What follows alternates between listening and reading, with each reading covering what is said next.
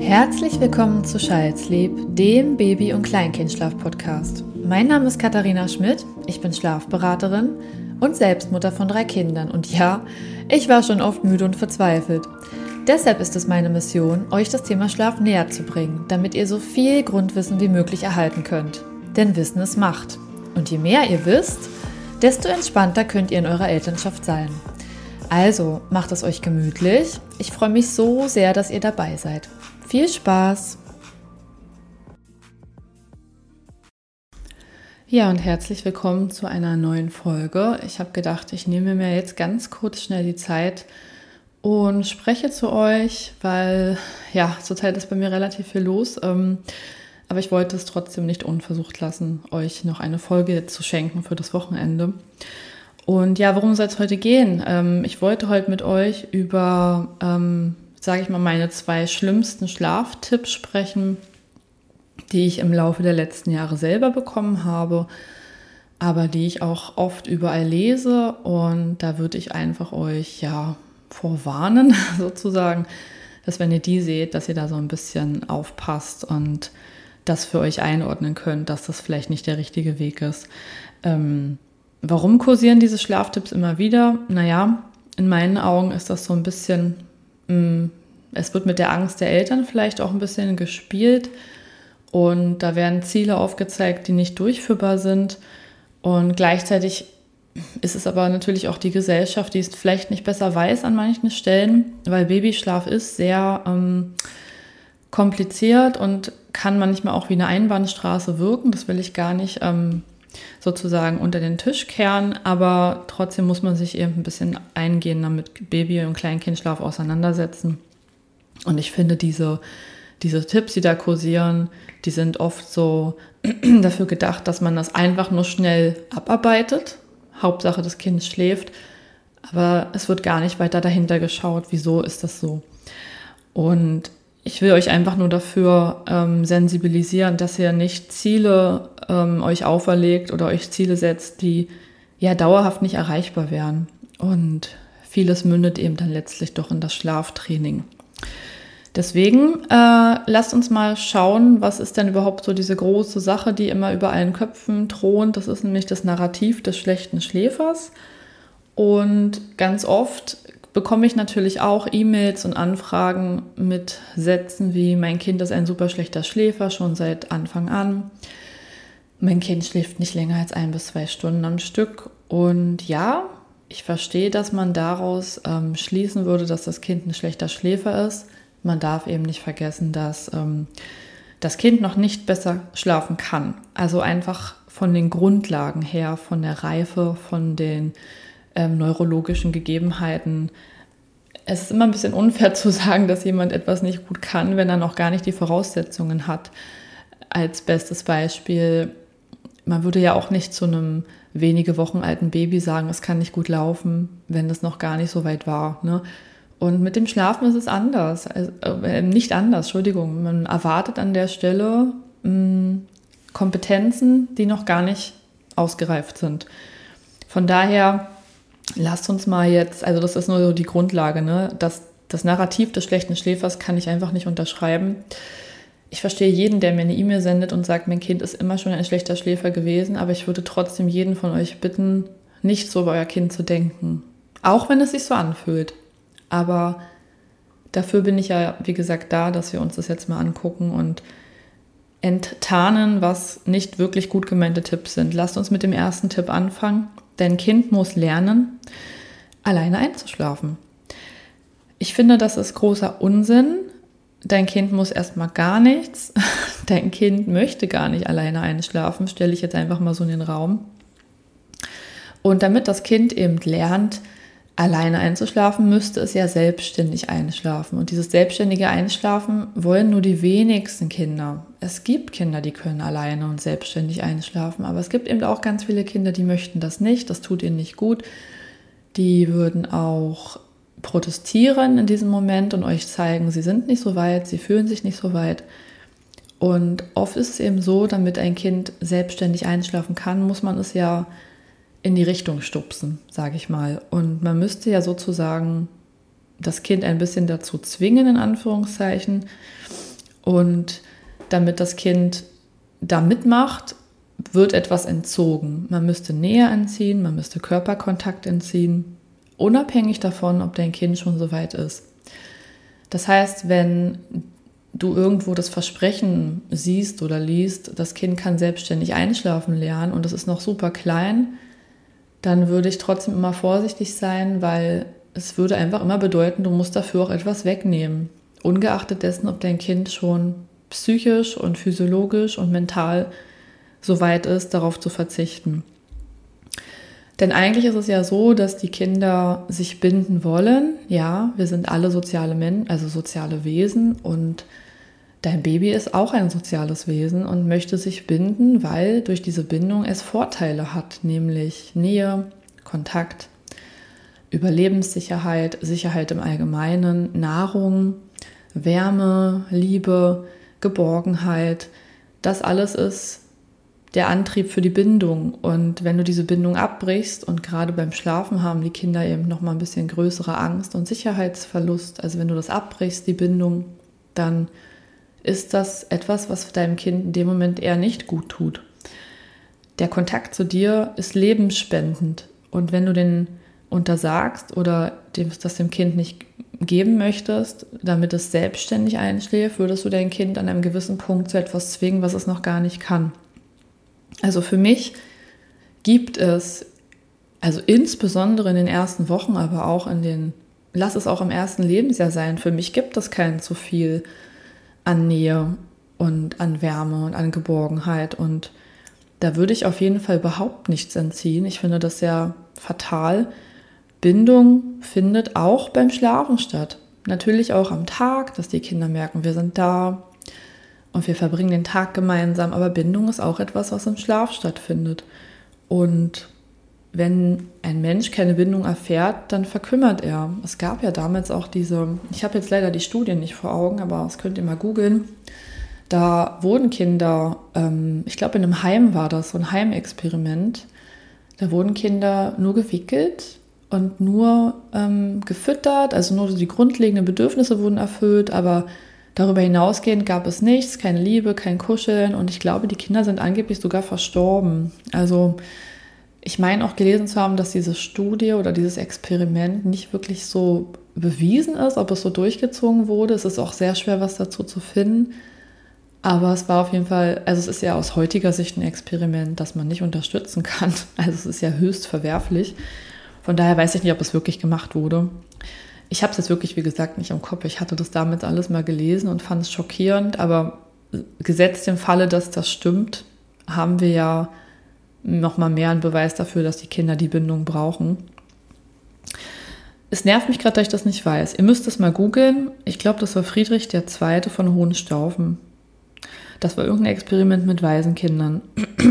Ich glaube, da wollte man irgendwie herausfinden, was für eine Ursprungssprache der Mensch spricht, wenn man sich gar nicht mit ihm befasst. Und dabei herauskam eben, dass wenn Kinder dann gar nichts erhalten, also weder sprachliche Begleitung noch Liebe, dass die Kinder dann dran gestorben sind. Also dass Kinder ohne emotionale Zuwendung eben ähm, nicht überleben können. Ja, an der Stelle lasse ich es mal so stehen. Ihr könnt da mehr gerne selber gucken. Falls es euch zu triggernd ist, schaut nicht. Was nehmen wir damit, was nehmen wir aus der ganzen Sache mit? Im Grunde genommen, unser Kind braucht uns, unsere Kinder brauchen uns, sie brauchen Nähe und Zuwendung und auch beim Schlafen. Und dieser Druck, den man da macht, schlaf selbstständig ein, den halte ich für total gefährlich. Dein Kind wird selbstständig einschlafen irgendwann, wenn es soweit ist, wenn es die Sicherheit hat, dass es in Geborgenheit sich befindet. Und ich würde jeden von euch darum bitten, damit zu warten, bis eure Kinder so weit sind und euch nicht verrückt machen zu lassen von außen, dass das eine zwingende Kompetenz ist, die du deinem Kind ähm, beibringen musst. So, jetzt kommt noch mein Tipp Nummer zwei.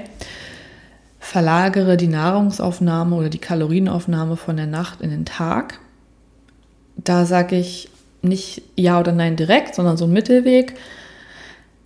Also ich finde es nicht okay, das bei Kindern unter zwölf Monaten zu forcieren, vor allem wenn sie noch nicht genug Beikost essen. Aber es ist eben auch ein Tipp, der ganz stark rumgeht oh mein Gott, dein Kind ähm, kommt ja nachts alle paar Stunden und trinkt viel Milch, also will oft in die Brust oder braucht sehr viele Flaschen. Und ähm, wenn du deinem Kind nicht beibringst, die Nahrung wegzulassen oder die Nahrung selbst reduzierst, dann wird das nie besser. Ähm, finde ich überhaupt nicht in Ordnung, ehrlich gesagt. Natürlich, dem Anschein nach können Kinder das hinbekommen. Äh, Kinder können ja auch ab sechs Monaten, wo ihr Blutzuckerspiegel konstant halten. Deswegen würden sie nicht daran versterben, wenn man ihnen nicht die regelmäßige Nahrung gibt. Das heißt für mich aber im Umkehrschluss nicht, dass ich es deswegen machen muss. Also ihr könnt euch da gerne auch Bücher zu durchlesen. Es gibt sehr, sehr viele Quellen, aus denen man heutzutage lesen kann, dass die Kinder eben auch noch weit nach dem ersten Geburtstag nachts Nahrung brauchen und dass das Gehirn die Glucose noch braucht regelmäßig, weil das Gehirn einfach die größte Energie benötigt, wenn es wächst. Und ich habe mich jetzt auch sehr, sehr viel mit ähm, dem Gehirn beschäftigt und mit den Schlafzyklen. Und es ist Wahnsinn, was da alles für Veränderungen passieren, was da für neuronale Schaltkreise installiert werden, was das Gehirn auch ausmistet an Überflüssigem. Ich kann mir einfach nicht vorstellen, dass es gut ist für ein Baby von, sagen wir mal, fünf oder sechs Monaten, wenn man da nachts die Nahrung wegnimmt. Also die Kinder wollen ja nach, äh, tagsüber auch mal die Umgebung erkunden und ihre Fähigkeiten testen und wir können nicht erwarten, dass sie da schon diese drei Mahlzeiten am Tag fest zu sich nehmen. Es würde natürlich vermutlich auch irgendwie funktionieren, aber ich bin dafür, dass man den Kindern ihren Freiraum lässt und dieses stupide ist jetzt, so wie ich als Erwachsener es tue, mag ich einfach nicht, denn ich finde auch Kinder müssen intuitiv an das Essen herangeführt werden. Außerdem hat ja auch jedes Kind eine andere Entwicklungskurve und ein unterschiedliches Wachstum und wenn wir alle Kinder gleichschalten, und es wurde wahrscheinlich früher auch gemacht, da bin ich mir ganz doll sicher. Aber wenn wir alle Kinder so gleich schalten, dann ist das irgendwie so gefühlt eine Massenabfertigung. Und das eine Kind hat einfach auch vielleicht schon Lust, mit fünf Monaten was zu probieren. Das nächste Kind liebt Brei über alles und braucht deswegen vielleicht nachts auch nicht so viel Nahrung. Also nicht konstant, aber zumindest für einen bestimmten Zeitraum. Und dann gibt es einfach Kinder, die ganz, ganz lange gar, gar nichts von Beikost wissen wollen. Das ist auch okay, sofern man es immer wieder anbietet natürlich. Und die Kinder brauchen einfach ihre Zeit, bis sie sich darauf einlassen. Und die bevorzugte Nahrungsquelle ist dann einfach erstmal nur die Milch, ja. Insofern würde man ja ähm, grundlegend etwas durchkreuzen. Also wenn ich jetzt ein Kind von der Veranlagung habe, was ich noch Zeit lassen möchte damit, weil es einfach andere Sachen hat, die es, die, die es beschäftigt, und ich würde diese Gleichschaltung anwenden und früh ähm, die Nahrung nachts entziehen, damit es ja angeblich besser schläft und dann tagsüber ganz, ganz viel Essen reinstopfen, in Anführungszeichen. Dann nehme ich doch gar nicht wirklich wahr, was mein Kind wirklich braucht. Und das ist unfassbar traurig. Und das nur für mehr Schlaf. Also lasst euch da bitte nicht auf falsche Fährten locken. Es ist nicht wahr, dass das der richtige Weg ist, wenn man nachts die Nahrung sofort streicht, damit das Kind äh, nachts besser schläft. Leider klappt das vermutlich auch. Das muss man auch ganz ehrlich so sagen. Natürlich wird dein Kind ähm, besser sofort schlafen, wenn es selbstständig einschläft. Natürlich wird dein Kind, wenn es nachts es nicht gewohnt ist, viel Nahrung zu bekommen, dann in der Zeit schlafen. Aber täusche dich nicht, dass es da schläft und nicht auch wach wird, denn wir schlafen ja in Zyklen, jeder Mensch, auch die Tiere überwiegend. Und die Kinder werden dann eben wach und melden sich nur nicht. Also ich finde den Gedanken genauso traurig, dass mein Kind nachts wach wird und gelernt hat, dass keiner kommt und sich wieder umdreht, wie den Gedanken, dass mein Kind nachts Hunger hat und weiß, da kommt niemand. Und mit einem hungrigen Bäuchlein weiter schläft. Also ich finde das herzergreifend, die Vorstellung. Und das einfach nur für mehr Schlaf für uns Erwachsene, weil wir denken, der Kind, das Kind ist ein schlechter Schläfer, also da sind wir wieder bei diesem Narrativ. Das kann es eben nicht sein. Nächtliche Mahlzeiten sind normal und liefern eben die Kalorien, die dein Kind benötigt. Und ich habe ja schon gesagt, das Gehirn muss wachsen, auch in Rekordzeit. Äh, ich habe jetzt gerade nicht die Zahlen vor Augen, aber das ist, wenn ihr mal schaut, wie viel das Gehirn wiegt bei der Geburt und bis zum Ende des ersten Lebensjahres ist das massiv, was da passiert. Und wir wollen ja letztlich auch, dass unsere Kinder irgendwann in Anführungszeichen besser schlafen. Und dafür braucht es eben Gehirnreife. Und dafür müssen wir dem Gehirn auch die Möglichkeit geben, in seinem eigenen Tempo zu reifen und zu wachsen. Ich sage auch nicht, dass es nicht vielleicht nach dem ersten Geburtstag vielleicht oder mit 18 Monaten so gewisse Gewohnheiten gibt, die euch die Nächte erschweren, die darf man durchaus hinterfragen, da darf man vielleicht auch, ich sag mal, intervenieren ein Stück weit, aber alles zu seiner Zeit. Und ich würde euch einfach allen ja von Herzen wünschen, dass ihr trotz des Schlafmangels und des Stress und der ganzen Umstellung, die das mit sich bringt, wenn man Eltern wird, so eine gewisse Grundentspannung mitnehmen könnt und wisst, ich habe mein Kind nicht so sehr verwöhnt, ich habe meinem Kind die Nahrung gegeben, die es braucht. Ich habe mein Kind in den Schlaf begleitet, obwohl ich manchmal Angst hatte, dass ich damit was falsch mache. Du machst damit nichts falsch. Wir können am Ende, wenn wir unser Kind sich selbstständig entwickeln lassen möchten, nichts erzwingen. Und ich finde, das ist auch ein, schön, ein schönes Geschenk an unsere Kinder, wenn wir ihnen die Freiheit zugestehen, sich in ihrem Tempo zu entwickeln. Denn wir wollen ja auch als Erwachsene nicht manipuliert werden oder fremdbestimmt sein. Und Freiheit ist so ein hohes Gut heutzutage.